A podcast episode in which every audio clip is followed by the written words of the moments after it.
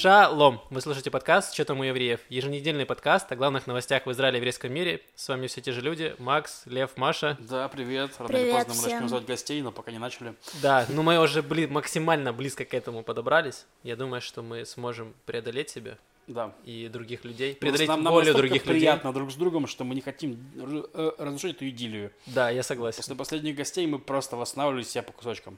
Собирались, Почему, был по-вашему, отпуск. почему отпуск взяли, да? Да. Вот, что гостей было слишком много, двое. За, за- за полгода. Вот, мы такие, Да, все, это так, слишком всё много, так. слишком сложно. Да, но скоро, рано или поздно это произойдет. Ладно, давайте поговорим про пятиминутку рефлексии. А, еще скажем, что мы записываемся в субботу вечером. Тут идет молитва шабатня. Они, У нас синагога рядом с домом, и поскольку по правилам коронавируса все должны делать на улице, то, возможно, вы слышите пение. Вот. И это поем не мы, Да. это поют люди, которые провожают субботу и встречают новую неделю. А как провел эту неделю ты, Лев? Я, как и все интернет-хомячки, следил за выборами в США. Вот. Я даже посмотрел один ночной стрим после, после самого дня голосования. И я, так скажу, максимально, конечно, бесполезно провел время.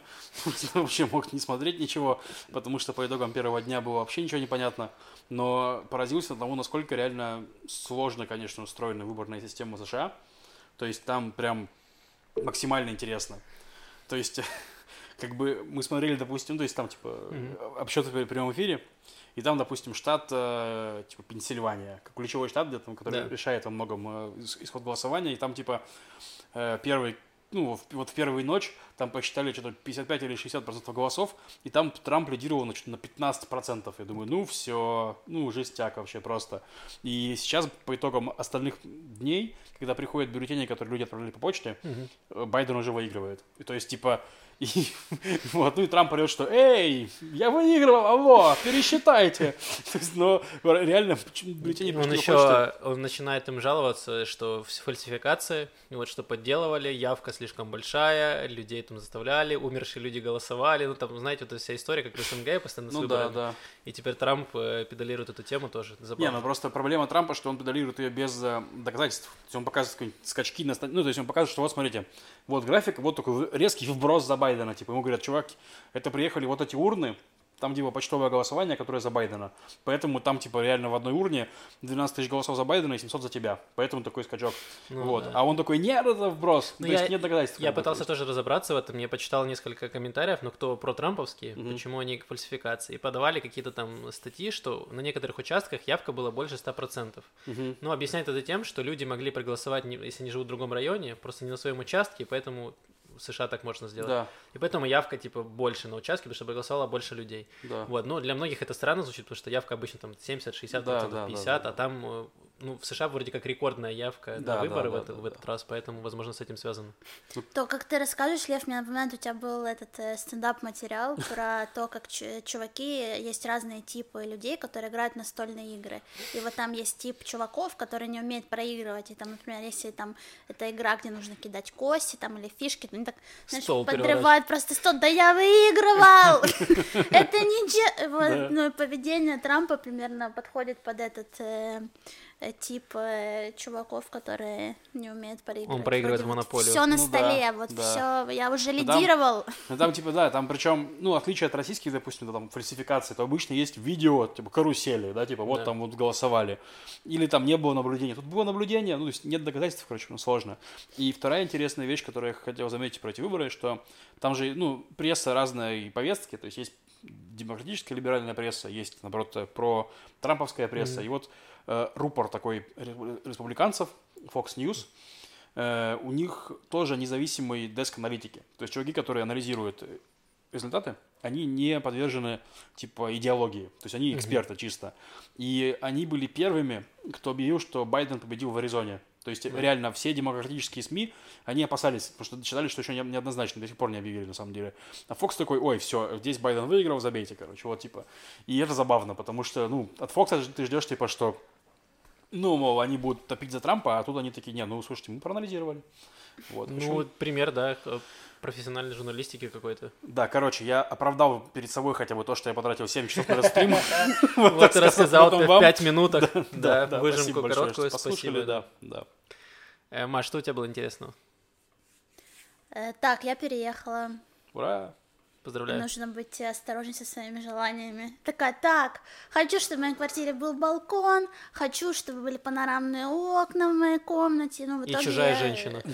И в итоге я живу на балконе, в общем. В смысле? Но эта комната, она балкон. На самом, ну, большой достаточно балкон, как для балкона. Он застеклен, давай начнем с самого главного. Да, он застеклен. неплохое то есть начало. это большие вот такие длинные окна э, во всю стену, вот так вот, где ты видишь оживленную трассу, И которая... они тебя видят. Нет, они меня не видят, кажется. Э, Ну там есть такие, как Ну, э, посмотрим, ролеты. какие- какие фотографии там всплывут. Да. Вы кидайте нам, пожалуйста, в комментарии, если вы видели Машу на балконе. Нет, все не так. Эм, Да, так что я теперь живу в вот такой квартирке. Пытаюсь обустроить ее и наладить свое существование. Послушала подкаст про взросление. Так. Типа без подкаста я бы не поняла, что происходит. Повзрослела за время подкаста? Мне кажется, нет, я куда-то... Ну, вот знаете, говорят, что перед смертью у тебя вся жизнь пролетает перед глазами. Я думаю, существует ли какой-то такой научный э, феномен, который, э, когда у тебя жизнь э, в 31 пролетает вся перед глазами. Реально, я просто иду иногда, и у меня какие-то флешбеки, э, которые, ну, как будто у тебя все как-то собирается, скапливается и пролетает перед глазами. Это случается с людьми, ко- которые не работают неделю. Вот, и... Знаете, у меня была какая концепция, вот я слышал тоже про то, что перед смертью жизнь пролетает перед глазами. Это же мы слышали не о тех людей, которые умерли, правильно? А тех людей, которые не умерли. Так это просто была быстрая загрузка. То есть чувак умирал, его игрок, который им играл, понял, что, блин, я умер, нужно загрузиться. И он загружается, у чувака пролетает глазами жизнь, и он реально не умирает, потому что его чувак, который управляет им, он там избегает смерти. Вот. Я все еще завис на первом моменте, когда ты сказал, что мы слышали не это не от чуваков, которые умерли. Мне показалось это странным, если бы ты узнал от этого человека, который умер. Так в том-то и дело, что люди, которые говорят нам, что у я, ну, знаешь, там пролетела пуля, у меня вся жизнь пролетела перед глазами. Да. Он не умер. То есть мы говорим, что перед смертью пролетает, а он не умер, Да, но он понимаешь? думал, что он умрет. Да. То есть он думал, что вот-вот смерть, и В он... том-то и дело, возможно, он умер, а ему просто отмотали до момента, пока он не умер. И сделали шажок влево, чтобы пуля Да. пролетела мимо. Загрузка. Кстати, хорошая, интересная мысль. Это Что вы влезете с этими пулями в мою минутку рефлексии, я не понимаю. Маша, это У меня я. все было логичное повествование. Да, да, да, да. Пришли со своими подкаст про взросление, прости, пожалуйста. Пулеметами. Да. Ну, в общем, я не знаю, это странное такое э, мироощущение сейчас. Я не работаю всего неделю, мне не очень нравится. Не знаю, то ли это из-за короны, то, что там нельзя пойти куда-то, там что-то поделать, но может и не хочется. Ну, вообще, я не знаю, я запуталась. Понимаю. Сколько мне лет? И так ли я живу? Вот. Надеюсь, разберешься. да. Спасибо большое. Если вы знаете, как Маше разобраться, пишите в комментарии тоже. Да. Не, не стоит. Предлагайте, пред- предлагайте варианты. Варианты, да? Да, там пойти на лесоповал, например, то есть, ну, какие-то идеи для ма- Машиной жизни просто. Ходить на кладбище, посмотреть, да, понять. Ой, в Хайфе очень классное кладбище, извините. Эту историю мы услышим, Ну наверное, в вот, Лев следующий раз. постарше, он уже к этому пришел. Да, я уже походил на кладбище, он понял, не мое, понял, что не мое, да, вот. Класс. Что у тебя? Эм, у меня, я когда-то давно рассказывал вам про свои взаимоотношения с э, интернет-провайдером. Было у нас дело. такие наши теплые. Э, И тут у меня появился треугольник образовался, так сказать, любовный практически. В общем, последние два дня рабочих у меня жутко лагал интернет, он постоянно пропадал. И поскольку я работаю на удаленке через VPN, то он постоянно падал, все рассоединялось, все очень было медленно. Я нервничал, психовал, то есть у меня медленно все работало. Я злился, я такой думаю, ну ладно, два дня отработать, и все, и выходные. Вот я отработал два дня, такой выдохнул, думаю, ну сейчас я спокойно сяду за свою, значит, приставку и поиграю, выплесну, так сказать, весь негатив.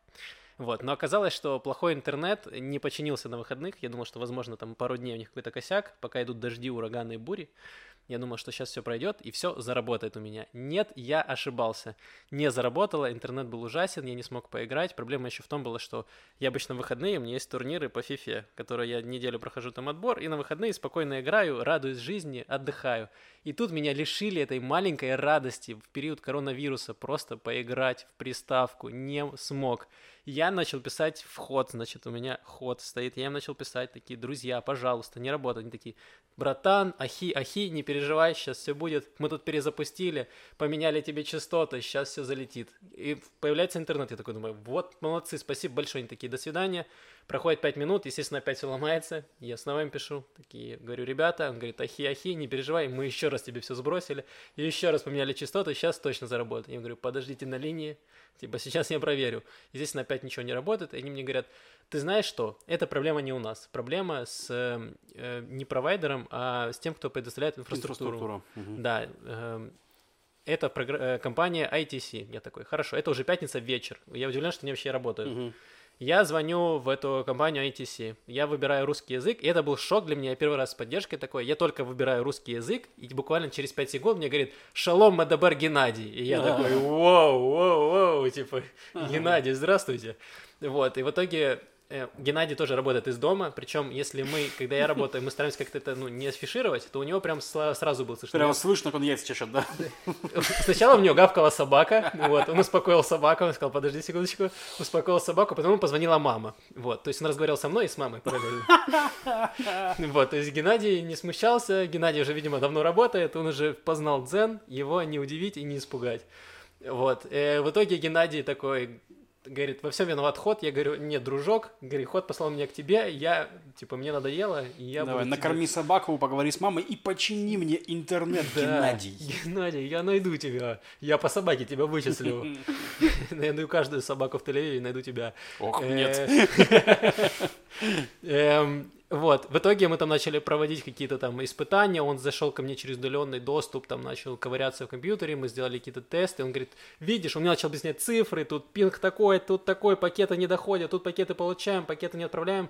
Оказалось, что у меня скорость отдачи 0,09 мегабайта, 0,09. Мне кажется, я руками больше бы пакетов донес, чем мой интернет это делает.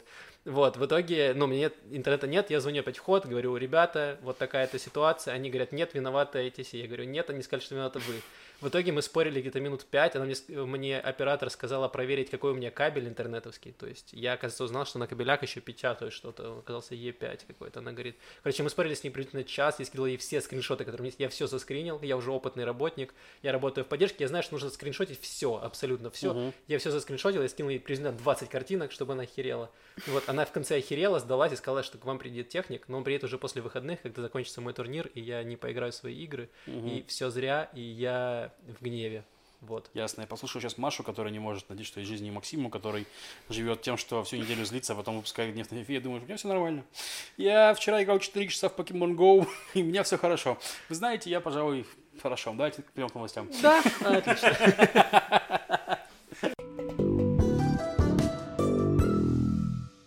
Давайте перейдем к новостям. У нас обновления небольшие по коронавирусу. Ну, Лев, как расскажи. обновление? То есть у нас же с, по 1 ноября там начались какие-то первые послабления, потому что снизилась заболеваемость, да, там, по 800 в день, что-то такое.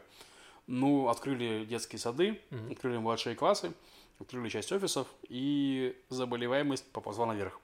Вот. А у них в этот раз они пытаются быть более строгими, чем весной. То есть весной они реально п- одурели от успеха, и почти сразу все открыли. И у нас вторая волна была реально на- два месяца быстрее, чем во всем мире. То есть в Европе сейчас все закрывают, скажем так.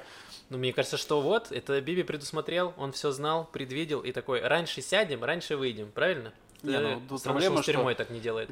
Э, Ладно, но, да, видишь, мы выйдем, мы выйдем из карантина, а только сейчас Так садятся. не, ну проблема, что типа у тебя чем у нас меньше поработали бизнесы, у нас меньше поработали, ну, то есть все поработало меньше, люди меньше себе заработали денег, типа, то есть да. это минус, то есть Европа гораздо более гладкая, это плюс, то есть, ну давайте так, серьезно, если, вот. э, И сейчас, соответственно, все борются за то, чтобы что-нибудь открыть новое, то есть магазины, торговые Мгм. центры и так далее, но Минздрав пока пытается сопротивляться, то есть, чтобы не открывать.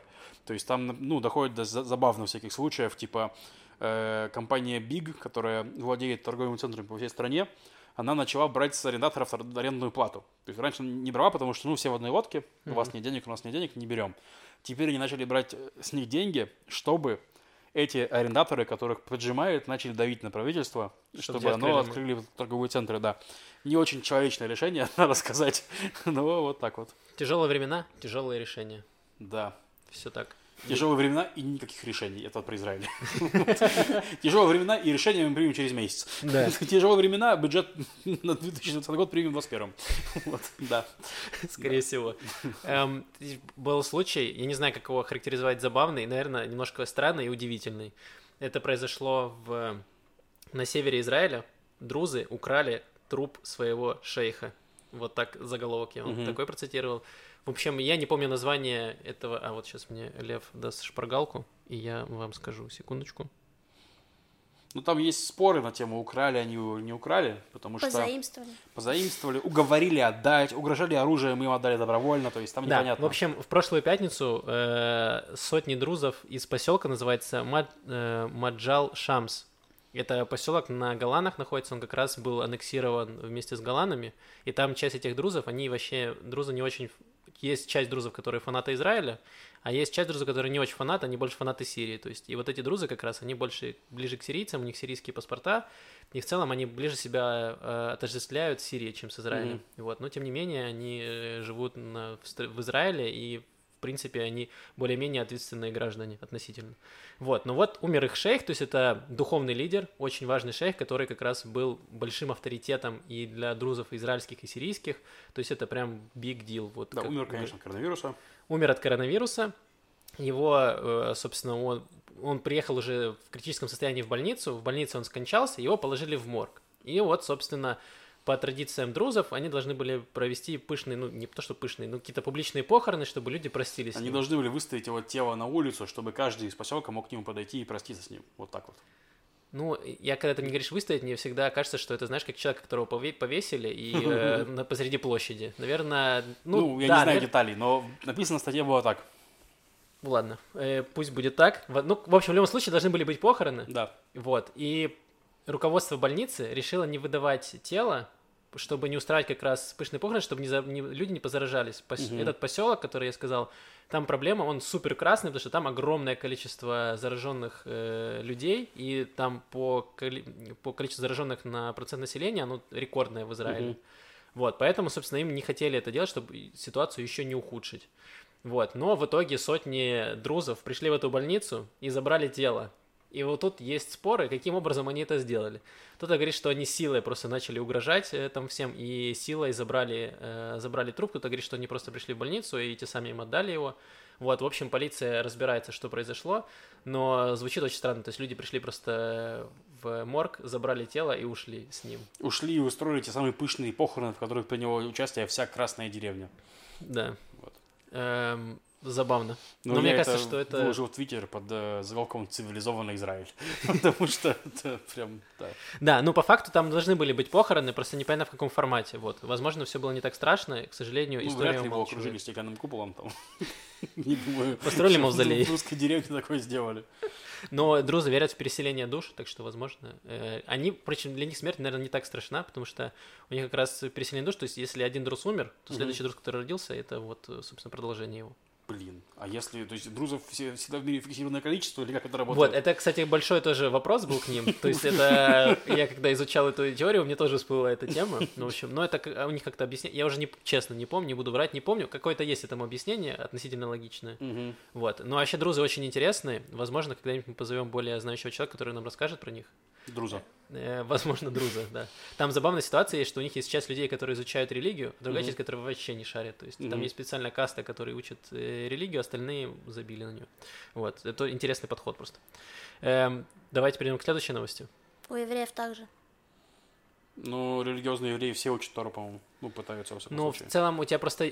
Там у да, них но нет... есть евреи, которые ну, А. религиозно, они все учат Тору. Не, у тебя и там есть просто- остальные евреи, Там есть которые просто забили. прикол, что у тебя нет допуска даже туда. То есть ты А, есть ты должен... не можешь? Да, ты не можешь учить. Насколько, если я ничего не путаю, насколько я знаю, то там есть специальная, условно, там школа, скажем, куда ты берут только людей, помню, только мальчики, очевидно, вот, э, которые могут учить. А остальные просто даже не допускаются к этим учениям. То есть у них, по сути, у них ответвление ислама идет, Мгм. шиитского, если я не путаю ничего.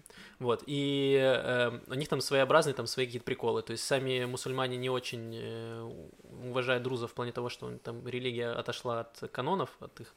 Вот, но да, есть прикол в том, что есть часть людей, которые допускаются к изучению религии, остальные просто даже туда не входят, то есть они не шарят. Они соблюдают какие-то там законы общие, но они не шарят ничего там, что касается их там пророков.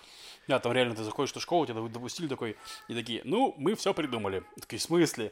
Об этом знаем только мы избранные, поэтому вот тебе Это- деньги, деньги всей общины, купи себе телевизор, купи себе клевое кресло. Просто это все придумано, мы придумали, что быть богатыми, а чтобы они работали на сдавали нам деньги. Это почти как Хогвартс. То есть есть школа магии, а есть маглы, которые вообще не шарят, что происходит. Вот, они работают на своих скучных работах, там разные дантисты, врачи, а вот есть они, где они в своем Хогвартсе, все и Да, выдумывают. делают волшебные леденцы. Офигенная работа, потрясающая И просто. едят шоколадных жаб, да.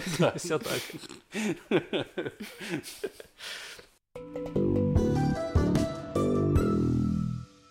Ладно, давайте расскажем про другую, расскажем про политику. Там есть много разных новостей. Ой, да, про политику он там достаточно скучный, ве- ну, точнее, неделя не, не то, чтобы богата на политические новости, скажем так. Вот, Я хотел э, пошутить, что у нас э, наш подкаст настолько бюджетный, что у нас один телефон на всех. Ладно, это связано с тем, что мы просто на два телефона снимаем, и у нас остается только один у Льва. Да, да. Э, ну, короче, во-первых, я хотел сказать про заявление Биби, которое он сделал вчера, по-моему, вечером на русском языке. У него есть русская страница в Фейсбуке, к сожалению. То есть...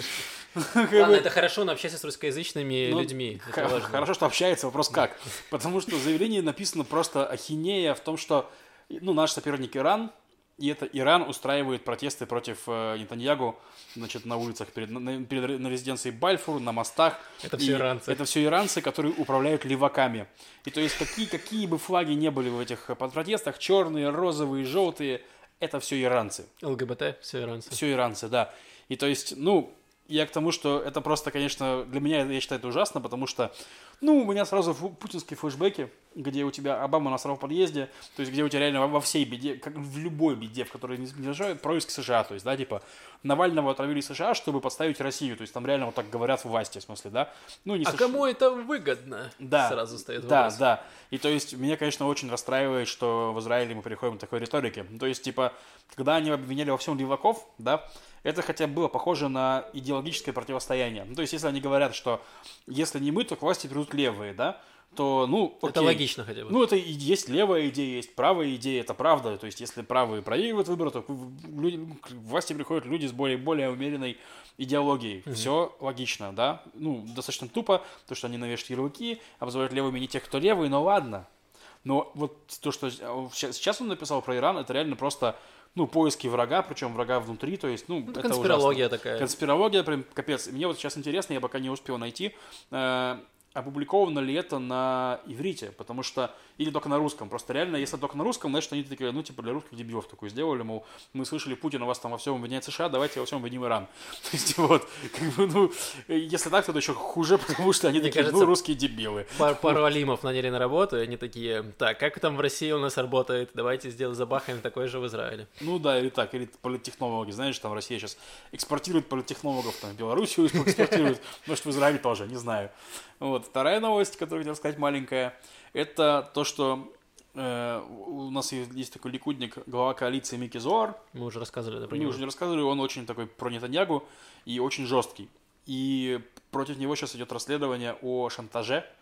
То есть потому что он заявил пару месяцев назад, я не помню, рассказывали мы в подкасте или нет, но у нас есть такой чувак Авихай Ман- Мандельблит, это юри- юридический советник правительства, который занимается вот юридическими, ну, советует правительству, что, что законно, что нет, и является адвокатом правительства на всех там судах и прочих, то есть, ну, вот его офис.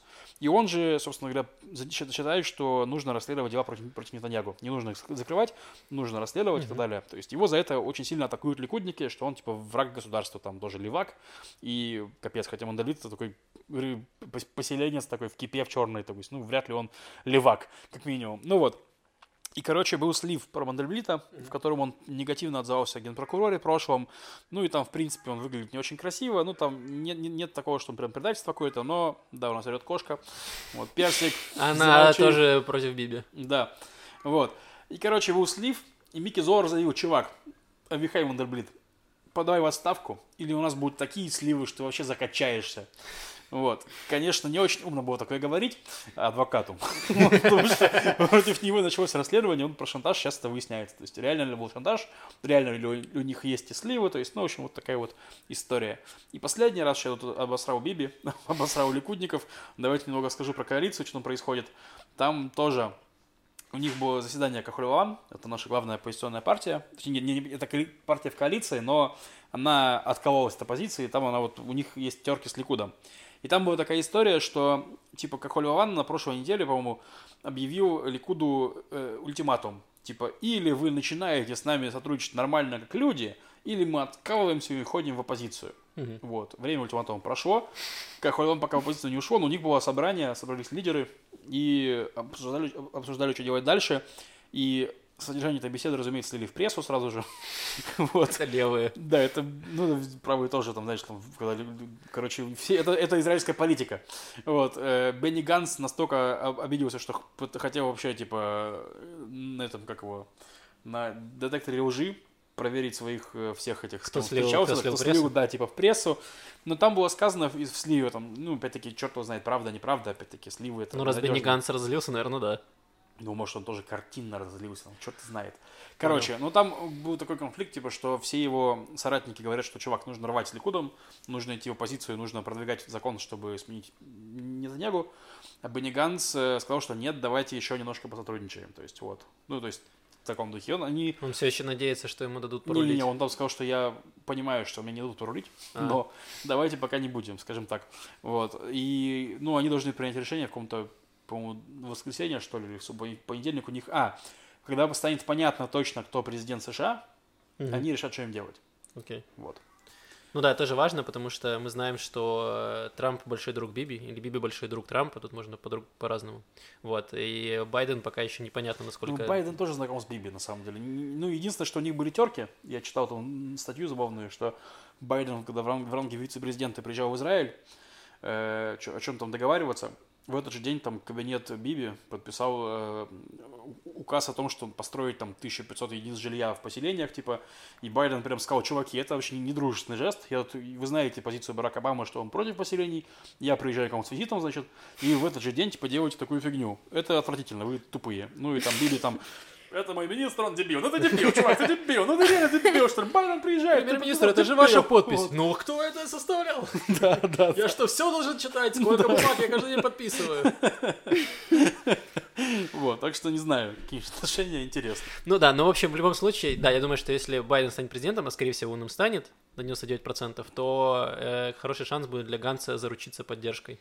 Да, Наверное. да. Э, без виз с Америкой, как там вообще дела Так, а- обстоят? а С без- Трампом уже, вот мы прям уже на пороге были. Маш, хорошо, если у нас не отберут наши дарконы в связи с последними расследованиями, вот, так что я бы пока не рассчитывал на безвиз. И квартиры, да? Ну, квартиру у нас и нет, нечего отбирать, так квартиры. сказать. Тещу, может, отберут. Может, у тебя тещу отберут, Маш, Теща, да. из твоей квартиры. Эм, ладно, давайте я продолжу историю про то, что я разговаривал на пятиминутке рефлексии, про интернет наш. Ой, только не продолжайте про свои настройки чертового роутера, как там тебе звонил чувак из поддержки, елки-палки. Нет, нет, Хорошо. тут э, новость другая, Спасибо. но она очень удивительная. И до проблем моих с интернетом на этой неделе я просто всю неделю плакал над этой новостью, ну, как Да. смеялся. Это было такие слезы отчаяния и, и радости частично. В общем, в чем суть? Компанию Безек обязали проверить на мертвых пользователей. То есть это пользователи, которые сменили провайдер, если у них, допустим, у вас был Безек, и вы решили, что теперь я перейду условно на ход, и все, и буду платить ход. Но часть пользователей не знают, что они до сих пор платят Безеку. То есть, возможно, они не расторгли контракт, Да, они потому что от- отписаться от израильского провайдера любого, это просто мафия какая-то. То есть, типа, ну, у меня было так, что я, такая ситуация была, то есть, у меня был Безок, я перешел на ход, и потом мне приходит что-то от Безока, типа, что ну, я, я причем Безок позвонил, говорю, ну, чувак- чуваки, все, типа, я не с вами, разрываем контракт, я вам не хочу платить, все, пожалуйста, перестаньте. Через два месяца мне приходит счет, типа, вот два месяца за, за Безок. Я такой, в смысле? Я им звоню, алло, я же звонил от меня, он такие, ничего не знаем, звонил, ну, и я, короче, в итоге пошел к ним, ну, в офис, типа, и разобрался, в итоге мне счет аннули- аннулировали и и так далее. И мой знакомый, наш знакомый вообще Тимур, Мгм. твой коллега, Да. будущий бывший коллега, вот, короче, извини, что я тебя перебил, просто Ничего, чтобы ничего. погрузить людей в контекст. Он рассказывал, что он работал в охране, ну, в канале, в телеграм-канале писал, это не то, что я личные беседы сливаю. Он в телеграм-канале писал, что он работал в охране, ну, не Безека, а партнера, ну, тоже провайдера там всякого. Да. И говорит, что у них основная работа была не пускать людей, которые, ну, в смысле, в охране, которые пришли разрывать контракт, потому что они приходят злые, психованные, вот, и они... Как я, я был готов сжечь их офис. Ну, типа, да, вот, такие, как я, да. Вот он на их работа не пускать их. И то есть, если только не совсем видно, что вот он сейчас прям ударит, вот тогда пускать. Вот, инструкции должностные. Предложите им транквилизатор, чтобы успокоить. Ну да, то есть, израильский бизнес не- немножко обман. Вот. Так, э, я, у меня была такая же история, я когда менял здесь интернет, я сначала, у меня был, ход, мне он не понравился, я попытался Безок. Я им позвонил, мне говорят, мы подключим вас, ну, через две недели. А я работаю из дома, мне нужен интернет срочно. И я решил позвонить ход, они мне быстро подключили. Но проблема в том, что я уже договорился с Безоком. Я позвонил в Безок, говорю, ребята, отключите меня. Они такие, почему это? Я говорю, ну я не хочу пользоваться. Они говорят, как это так? Тим говорит, вы знаете, что у нас лучший интернет в стране? Я говорю, лучший интернет в галактике, отключите меня, пожалуйста. Пусть он достанется кому-то другому. Я не достоин вашего интернета. Вот, они такие, вы уверены? Я говорю, да. Они, хорошо, сейчас я вас соединю. И они переключают меня к другому оператору, который мне полчаса читает лекции на то, что вот ход говно, я не спорю. Я даже не спорил с ним. Я говорю, я понимаю. Он говорит, ну наш лучше. Я говорю, понимаю, но нужен срочно. Они, ладно, отключают. И мне еще пять раз мне звонили после этого. Разные и убеждали меня вернуться. Вот. Я проверил, я после этого проверил счет, и с меня деньги не списывали. Ну, хорошо. Но вот другие люди, которые не проверяют, и с них списывают счет. И вот министр секундочку сейчас скажу. Связи, министр, министр связи Йоас Гендель, он сам получил такой счет, хотя он сменил Безек на такой другой провайдер, и он получил счет. И он вдруг подумал, а если у меня такое происходит, а может быть и другие люди У тоже... миллионов израильтян Да, такое такое- происходит. Давайте-ка мы проверим. И в итоге после проверки оказалось, что огромное количество людей подвержено этим, и они Безек э, обязали в одностороннем порядке аннулировать эти счета спящих, Ну, спящих не только. Безок, там всех провайдеров, но просто у Безок это было, видимо, в... А, под- ударила по ним Ну. очень сильно, и их компания подешевела в два раза. В два раза подешевела компания после этого. Это нормально вообще? Как это? Да. Ну, то есть, когда стало понятно, что старая схема обмана не работает, перспективы компании стали туманные Два вообще. раза. Да. То есть это, можете подумать себе, это компания, которая просто брала деньги у людей, которых она не должна была брать, и их заставили больше не брать деньги. Я не уверен, что они будут возвращать эти деньги, которые они взяли. Скорее Не, всего, я думаю, нет. что- я думаю, что перестанут брать, и люди такие уже такие, о, ничего себе. И, и наш кризис, я уверен, закончится в стране такие. У людей нет денег, такие, и деньги появились. Причем Бюджет сразу. Да, причем таких, я пообщался со своими знакомыми, много, то есть люди, которые, допустим, ходили в тренажерные залы, оформляли абонемент. У меня подруга есть, которая оформила абонемент, и она не ходит в спортивный зал, потому что он закрылся из-за коронавируса, а деньги с нее списывают. И она не может от- отменить подписку, потому что спортзал закрылся. Мгм. То есть его не существует, но деньги не списывают. Вот, тоже удивительная история. Вот, и я уверен, что таких историй очень много. Вот, еще коротенькая, коротенькая забавная новость про наших э, друзей из Ирана. Ну, как друзей. Друзей. Коллег. Коллег, друзей, кол- коллег из Ирана, да. У них в стране, как и у нас, есть некоторые проблемы с коронавирусом, как и во всем мире. Ну, и люди заражаются, когда выходят из дома. И поэтому, ну, как мы знаем, мно- многие работы переходят на, на работу на дому. И один из лидеров Ирана, э, он э, призвал людей сжигать флаги Израиля и США не в общественных местах, а дома. Короче, там есть День студента, праздник Да. такой, и у них почему-то традиция, это День студента, сжигать флаги плохих, их плохих, как они считают, государств, то есть Израиля и США, два главных врага. Вот, и, ну, День студента такой. Ну, вот не знаю, как у вас был День студента, вот у них такой День студента, с фаер-шоу своими. Вот, и, собственно, вот этот человек призвал их э, устраивать фаер-шоу на дому. Вот. Да, интересно, ну, я считаю, что это огнеопасно. Ну, то есть, типа, чё к чему, сжечь факт дома. Блин, ну слушай, мы на День независимости тоже жжем, ну, правда, мясо дома, ну, Так. типа шашлыки делают, а они жгут флаги, у них свои, ну, как бы свои приколы. Нет, я не спорю с приколом, это страна, ее культура, Причем господи, в конце я, концов. ну, было, мы помню, когда давно рассказывали про эту новость, что там был бизнес, есть специальный, который печатает, собственно, эти, ну, ты же должен флаги печатать, чтобы их Да, сжигать. да, там есть да. специальный бизнес, который изготавливает флаги США и Израиля, чтобы потом их сжигать. Вот, Да, то есть ну, там очень логично, да. свои приколы есть, да. Очень патриотичный бизнес печатать флаги Израиля в Иране. Да. Ладно. Давайте двигаться дальше. Ну, еще такая новость, что это давняя проблема Израиля, потому что у нас, как мы знаем, многие вещи в государстве отданы религиозным на откуп, скажем так, да. И одна из этих вещей это похороны. То есть э, похороны идут в Израиле по еврейскому религиозному обряду. Ну, особенно государственные какие-то похороны. И это касается, например, солдат. И, и возникает проблема, что в армии служат не только евреи. То есть там служат вообще, в принципе, ну, допустим, есть какие-нибудь дети евреев, внуки евреев, которые не считаются, там, которые мама не еврейка, да. Ну и, в принципе, какие-нибудь друзы тоже служат в армии. Ну, а как мы знаем, армия у нас очень такая рабочая, в плане постоянно находится в боеготовности, постоянной стычке, поэтому, к сожалению, солдаты периодически погибают. И вопрос, как хранить солдат, он постоянно возникал.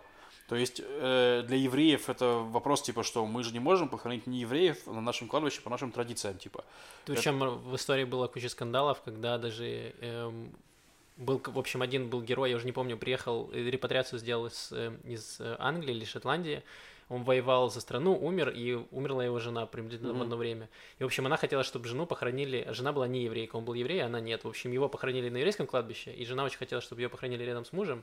В итоге ее похоронили со скандалами, но потом пришли э, ультрарелигиозные чуваки, выкопали ее труп и выбросили за забор. Вот. Ну да, такое, такие психи тоже случаются. Такие скандалы. Ну, они, причем это было не единожды, то есть это было несколько таких случаев было в, в истории. И это Да. прям большое, но это большие скандалы, как с браками, так и с похоронами есть. Да, да. Ну, то есть, просто реально есть люди, которым это капец важно, вот ультра, ультрарелигиозные люди и так далее. Ну и, собственно говоря, а армии-то, армии плевать, в принципе, на этих религиозных. Им важно, чтобы хранить своих солдат, чтобы не было скандалов там и прочего. Но приходится какие-то решения. И то есть там раньше они нашли решение, что будут хранить на еврейском кладбище, но сделать какой-то отдельный для них, типа, загончик, скажем так, для неевреев. Ну, то есть они будут рядом все, но не это самое. Потом, что они будут хранить их на какой-то специальной этой платформе, типа, короче, чтобы оно- они как будто бы не, не на земле, не на земле кладбища лежат. Ну, то есть это, как знаете, в Израиле, на самом в Израиле нельзя выращивать свинину, свиней. Но в Израиле есть свинофермы. Просто они... не- Просто свиньи там нет, летают. на- Нет, на земле. Они не на- стоят на земле, Они да. стоят на земле, они на платформах специальных выращиваются. Вот, тут по- похожие платформы хотели сделать как будто бы для, типа, этих кладбищ. Ну, Интернет нормально, они не могли бы сделать платформу, они для свиней делают. Алло. ну, П, приоритеты, Максим. Так вот, и, короче, о чем я говорю, что, ну, и, разумеется, все эти решения, которые, вот эти козьи решения, вызывают лютое противодействие чуваков, ну, которые говорят, алло, этот солдат или этот человек умер у вас в армии, защищая вашу страну, а вы устроите пляски с бубном над его Имейте похоронами. совесть. Имейте совесть, дебилы, ну, в таком ключе.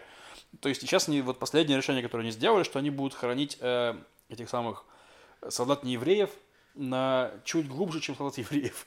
Ну, то есть, типа, что они, не знаю, в другом слое почвы будут лежать, и это будет, типа, считается. То есть, в таком То ключе. есть они выкопают до другого, знаешь, ну земля же круглая, они вот там вот выкопают, где уже не Израиль, я понял. Ну, типа, да, такая концепция. То есть, ну, для меня это, конечно, забавно. То есть, если я помру, вряд ли меня похоронят на армейском кладбище, а не солдат. не солдат.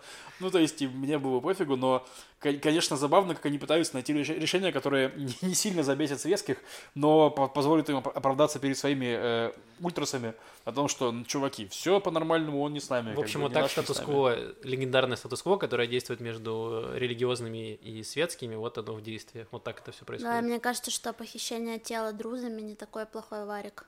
В Ну, да. принципе, я готова, если можно договориться, чтобы мое тело похитили из морга кто-нибудь, э, в общем, чтобы меня не хоронили в какой-то эм, стратосфере, я не знаю, то я согласна.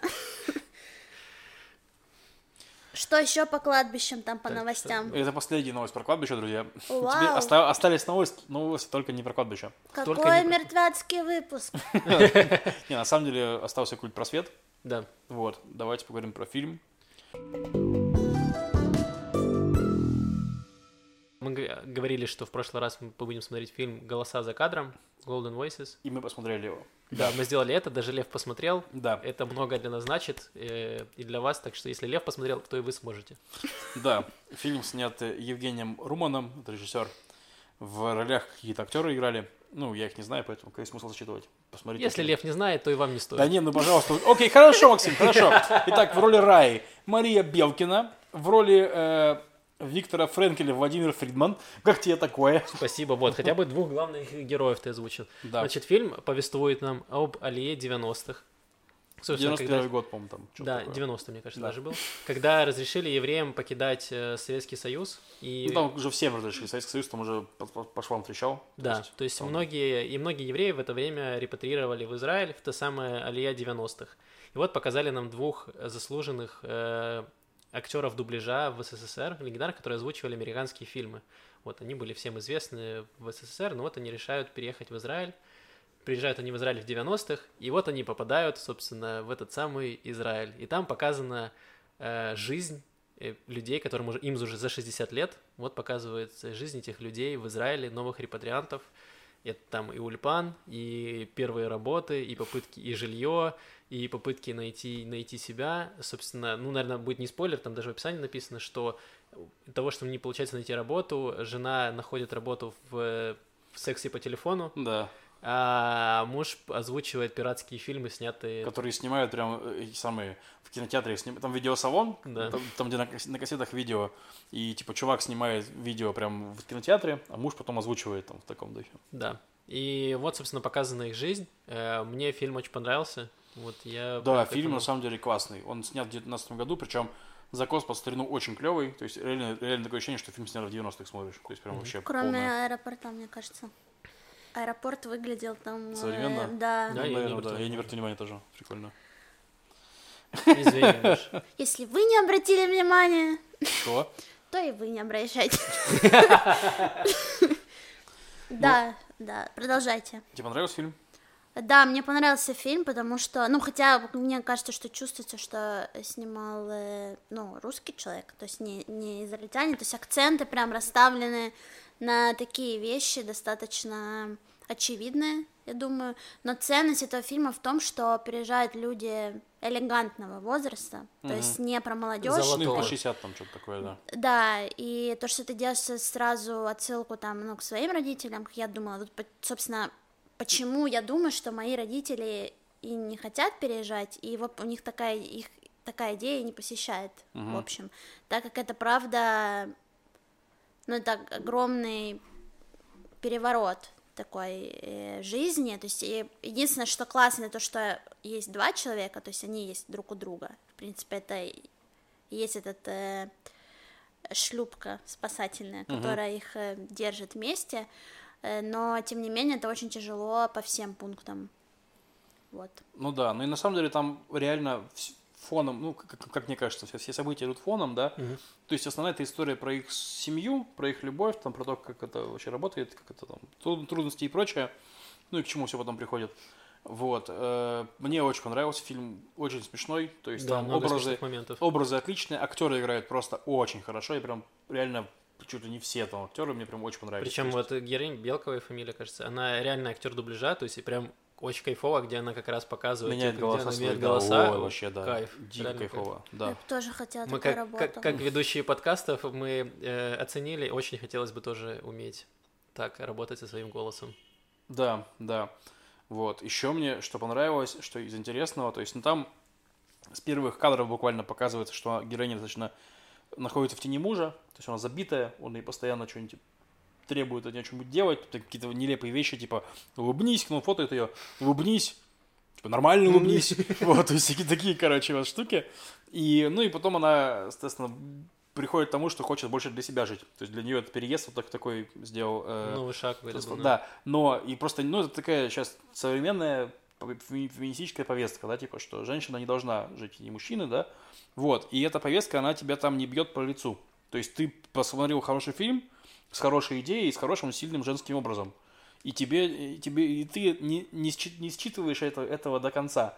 Вот это хороший пример того, как снимать фильмы на такие проблемы, вот я к чему Да, просто- очень все гармонично, то есть нет, да, такого, что он прям был какой-то посыл, и они прям вот, вот тебе топором просто в голову вбивают его. Нет, здесь все было мягко, и он при этом он достаточно понятен. Да. Вот, и снят все нормально, то есть он тебе не кажется что-то супер нелогичным, все достаточно логично в этом фильме. И то, что Маша сказала, что да, ты перенимаешь как-то образы, то есть вот у меня родители тоже переехали в Израиль, и я вижу какие-то сходства, то, что происходит там с моими родителями, то, что происходит с героями этого фильма, и то есть снято достаточно, ну, то, что правдоподобно, хорошо показан и, в принципе, Израиль, и частично и люди, и то, что происходит в стране.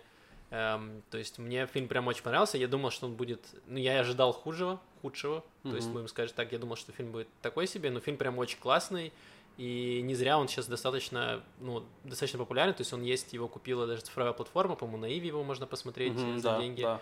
Вот, э, он есть и в других разных доступах. То есть это ну, показатель того, что фильм пользуется какой-то популярностью, то есть он достаточно качественный, что даже вот цифровые платформы готовы его покупать и транслировать за деньги. Да, и еще хотел сказать, что эм, там нету... Ну, то есть, что нам рассказывают часто? Во-первых, про родителей. Там, собственно, в конце и написано, в конце фильма, в титрах, типа, посвящается нашим родителям или спасибо нашим родителям, что-то такое. То есть, ну, режиссер молодой явно, то есть, это не он, не про себя пишет, он про родителей, Да. про родителей своих. Вот, про их поколение. Но, короче, нету там обиды на Израиль в этом фильме. Вообще нету. То есть, часто от людей, которые вот приехали в то время, слышится прям обида на Израиль, что, ну, и что здесь было тяжело, что был расизм, что их ненавидели. Ну, они вот это жрали говно, что Ну, называется. ну, не, ну они жрали говно, их этим говном кормили, то есть, ну, все, все это, да, типа. Но в фильме этого нету. То есть нет обиды на Израиль. Есть сложности, конечно, что типа мы приехали в страну, и тут нет для нас работы. Но это связано, ну, скорее, типа, с, ну, типа, просто вот так, так есть, короче, нет работы, я пойду работать почтальоном там, ну, то есть не- будет, ну, короче, вот. И это тоже прикольно, что не было Да, это, кстати, посыла. я об этом не задумался, да, это правда, потому что очень часто, э, даже в разговорах мы слышим, да, видно, что на Израиль, вот мы приехали, евреи, вы нас зовете, мы приехали, и что дальше? Вот государство там не помогает нам найти хорошую работу, не помогает нам квалифи- ну, устроиться, куда мы хотим. Здесь в этого фильме как раз нет, и удивительно, да, я тоже немножко удивился, но Да, приятно. но актеры дубляжа в Израиле это самоубийство, как бы. Они, они не программисты, давайте Это по-честному. правда. И плюс, но еще как бы заход, э, единственное, что такое мне показалось э, таким моментом э, эм, острым, то что когда они-то уехали все по тем же причинам, они говорят, что вот мы там работали, работали, а потом нас стали прижимать Мгм. в России, и поэтому мы приехали в Израиль, так как мы всегда знали, кто мы. Вот, и вот эта фраза, она тоже такая, по-разному ее можно трактовать. То есть, что им об этом напоминали, кто они, ну, что А. типа было какое-то, знаете, там, что там евреи, не ну, такие, можно по-разному ее считывать, вот этот посыл. Ну да, да. Тоже такая, вот в, в этом моменте так задумалась. Но для меня, что он все-таки про обиду про Израиль, я не знаю. Я, ну, Ты ее видела? Ну, там много печальки. То есть, что ты не можешь, ты... ты- ты- Главный посыл, что ты по-любому не будешь, кем ты был. То есть, Да, если ты считаешь, у тебя... Да, но то вот... то- Но мне- как бы у меня обида, что у тебя есть какой-то талант, да, и вот если в этом контексте рассматривать, ты в эмиграции в Израиле ты не сможешь этот талант свой применить. Ну вот я, я, я смотри, я не считал здесь именно проблема в Израиле. То есть то, что люди меняются от, от эмиграции, и рушатся семьи, и возникают проблемы, там, ну и прочее, да, это то, что в фильме есть. Но нет такого, что там вот чертов из- Израиль, там израильтяне не показаны какими-то там ужасными расистами или каким-то плохим, наоборот, есть очень позитивный образ израильтян, то есть тот же там директор кинотеатра, там очень такой, типа, вполне, ну, хороший. Вот. Да даже эта женщина, которая секс по телефону руководит, тоже достаточно такая позитивная. Да, да. Ну, то есть, типа, Не, ну да, в целом там хорошие израильтяне. вот, Ну, даже ни рекомендуем. одного антигероя нет, что, в общем, странно. Да. Ну, так, потому что история такая жизненная очень, на самом деле. Вообще без... Она реально, вот, кстати, реально очень жизненная история. Вообще без... Не наигранная совершенно. Могу себе представить, что так и было с кем-нибудь. То есть, ну, ладно, есть, конечно, всякие наигранные штуки, типа, ну, Ну да. ру- ружья, которые должны были выстрелить и так далее. Не будем... Да, там, да, там понятно некоторые моменты, но тем не менее, да, очень фильм очень хорошо смотрится, поэтому я вот крайне рекомендую всем Да, посмотреть. плюс один. А согласен. что, фильмы, где в Израиле талант кому-то нужен? Эм, Ну вот, пойди да сними, Маш. давай попробуем в следующем фильме найти про талант, который нужен. Какой фильм будешь смотреть, Маш? Ну, вы, же там... э, Ну, выбрала же ты. ну, было два. Один «Шнурки» и один, в- Не, мы который... решили- Дани- А, Даниил, Даниэля Сыркина, Да. Да, фильм фильм Вне поля зрения. Не Да. 2006. 2006 год, вне поля зрения. да, вот его мы посмотрим. Да, последний фильм выбирает Маша, и отличные фильмы. Вот, так что мы доверяем ее вкусу, продолжаем Мгм. смотреть.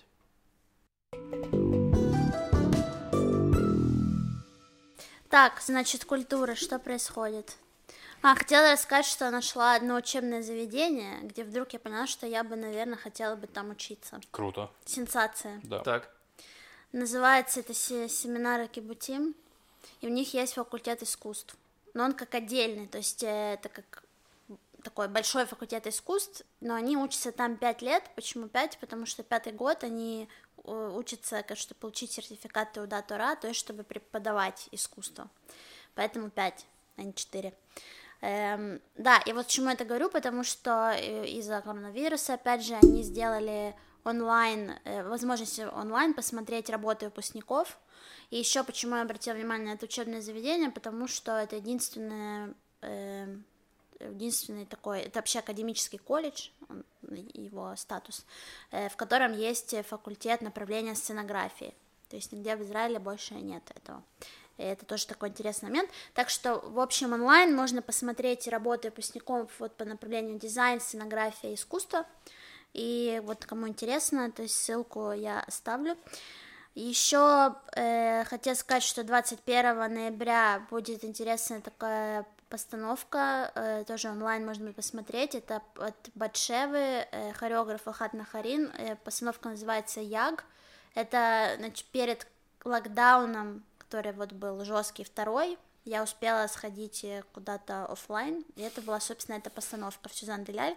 А сейчас это первая постановка, которую Ахат э, адаптировал специально под видеоформат, то есть это как такое, наверное, ну, не знаю, кинематографическое, как такой фотографический experience угу. э, интересный, вот, так что за 50 шекелей 21 ноября в 21.00 можно посмотреть будет эту постановку, э, и в 22 еще будет э, обсуждение на английском языке с, с хореографом о том, что он вообще туда закладывал, мне постановка очень понравилась, ну, я вживую видела, э, так что, если захотите, можете посмотреть. И еще кое-что, Значит, театр Гешер объявил, что в этом году Джаффа Фест и такой ежегодный театральный mm-hmm. фестиваль, он пройдет онлайн. Обычно они э, привозят э, очень крутые всякие театральные постановки, особенно там лауреаты Золотой маски. Да, я по... помню, ходил последние два года, было очень круто. Угу. Вот, и сейчас они делают его онлайн, он будет в декабре, и там из таких э, хедлайнеров, там постановки Фоменко, например, будут, э, и еще Николай все... Фоменко, я только одного знаю. Нет. Гонщик, который. И актер, да. Нет, я забыла то ли... Беспреданницу, мне кажется, они привозят его. Mm. Ну, вот этот спектакль, мне кажется, должен быть интересным. Но и там еще не всю программу выкатили, поэтому я не могу э, более подробно рассказать. Но просто имейте в виду, что вот Джеффа Фест он будет, но онлайн. Класс. Mm-hmm. И еще э, вот те, кто помнит про Дока Вив, такой фестиваль, который классный документального кино израильский. А сейчас они сделали такой фестиваль Доку Текст называется. Он э, сделан с, э, в сотрудничестве с Национальной библиотекой Израиля. Э, и там тоже будет много разных документалок с 15 по 25 ноября. Вот. А, Джеффа Фест будет с 3 по 8 декабря, забыл Круто. сказать. А он бесплатно будет или платно? Не знаешь? Там много, там много бесплатных, кстати, спектаклей. А, там что-то платно, что-то бесплатно. А или вот этот докутекст, угу.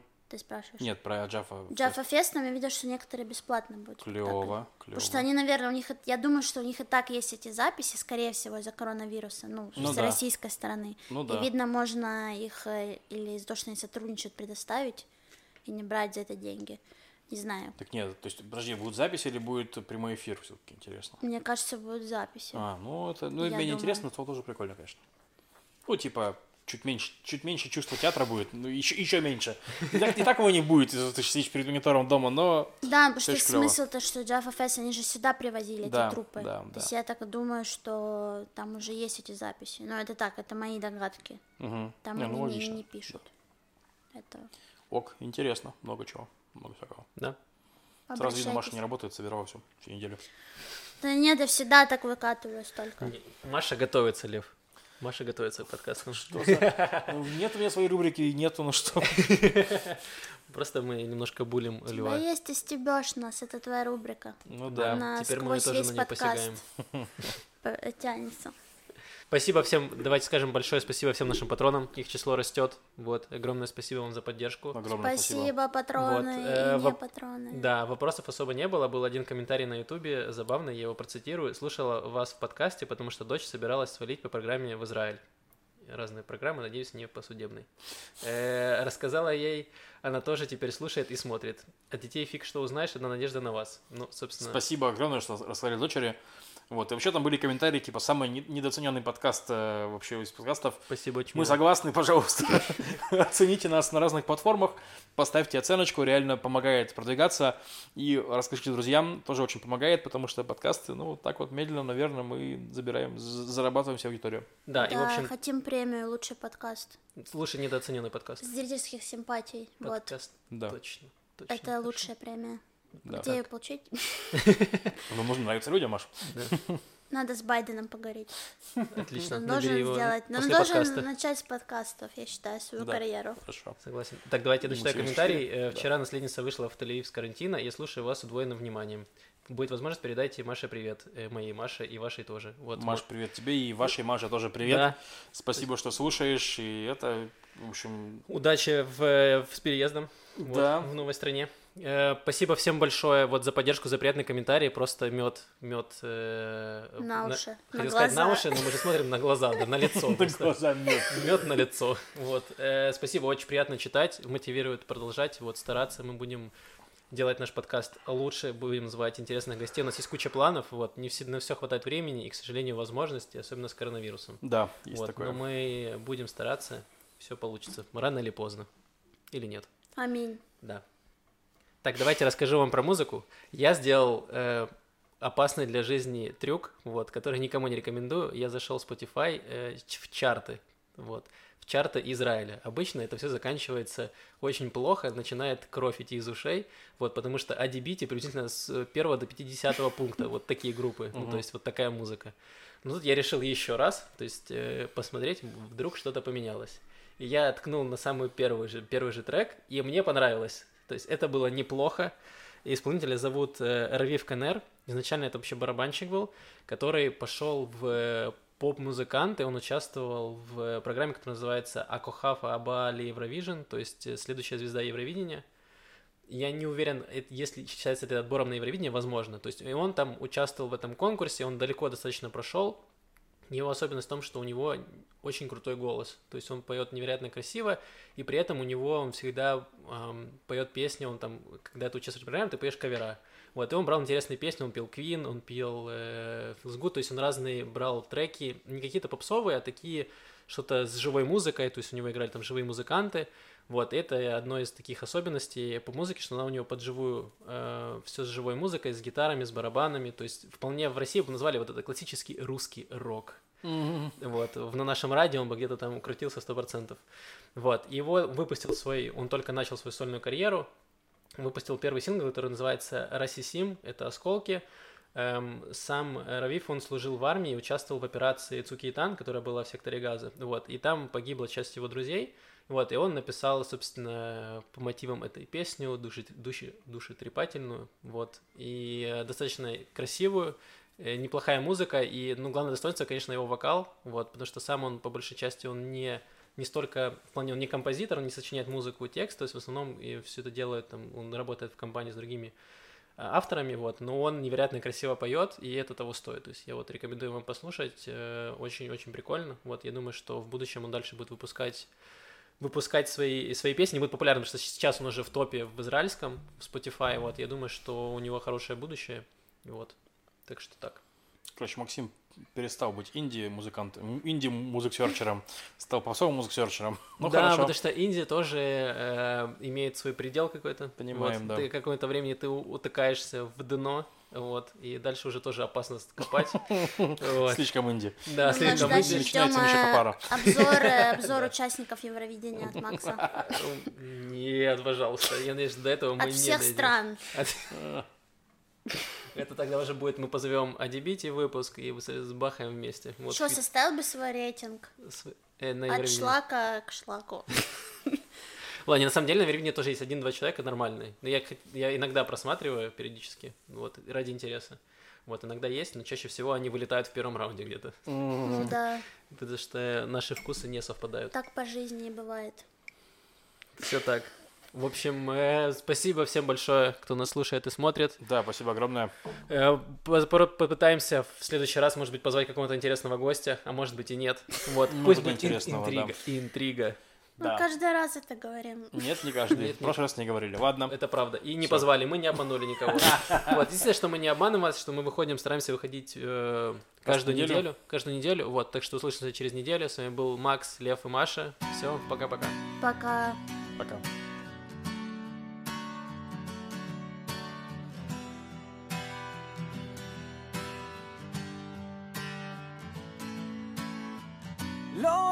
בעיניים, רק קופצים לאש. מה כבר רצינו לבקש?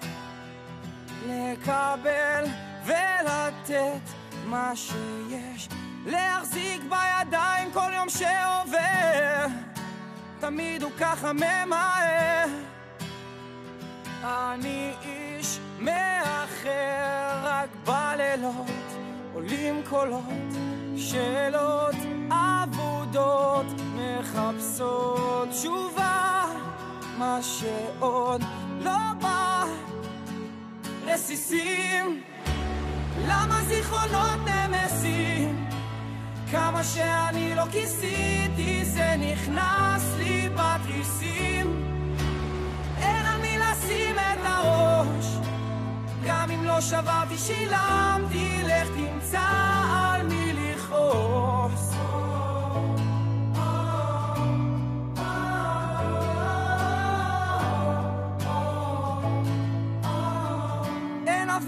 בשמיים איך אפשר לנשום הכל תקוע במקום אבל עוד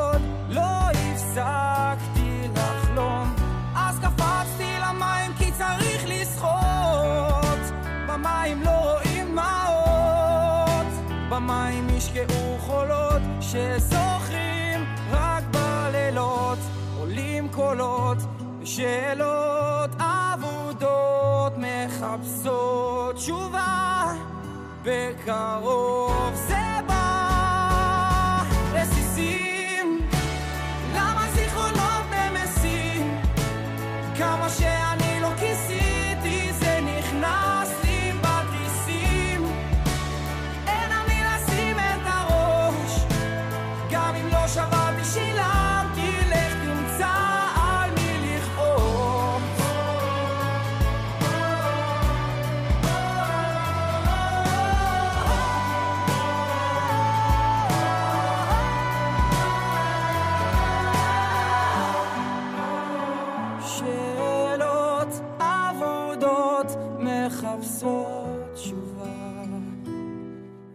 of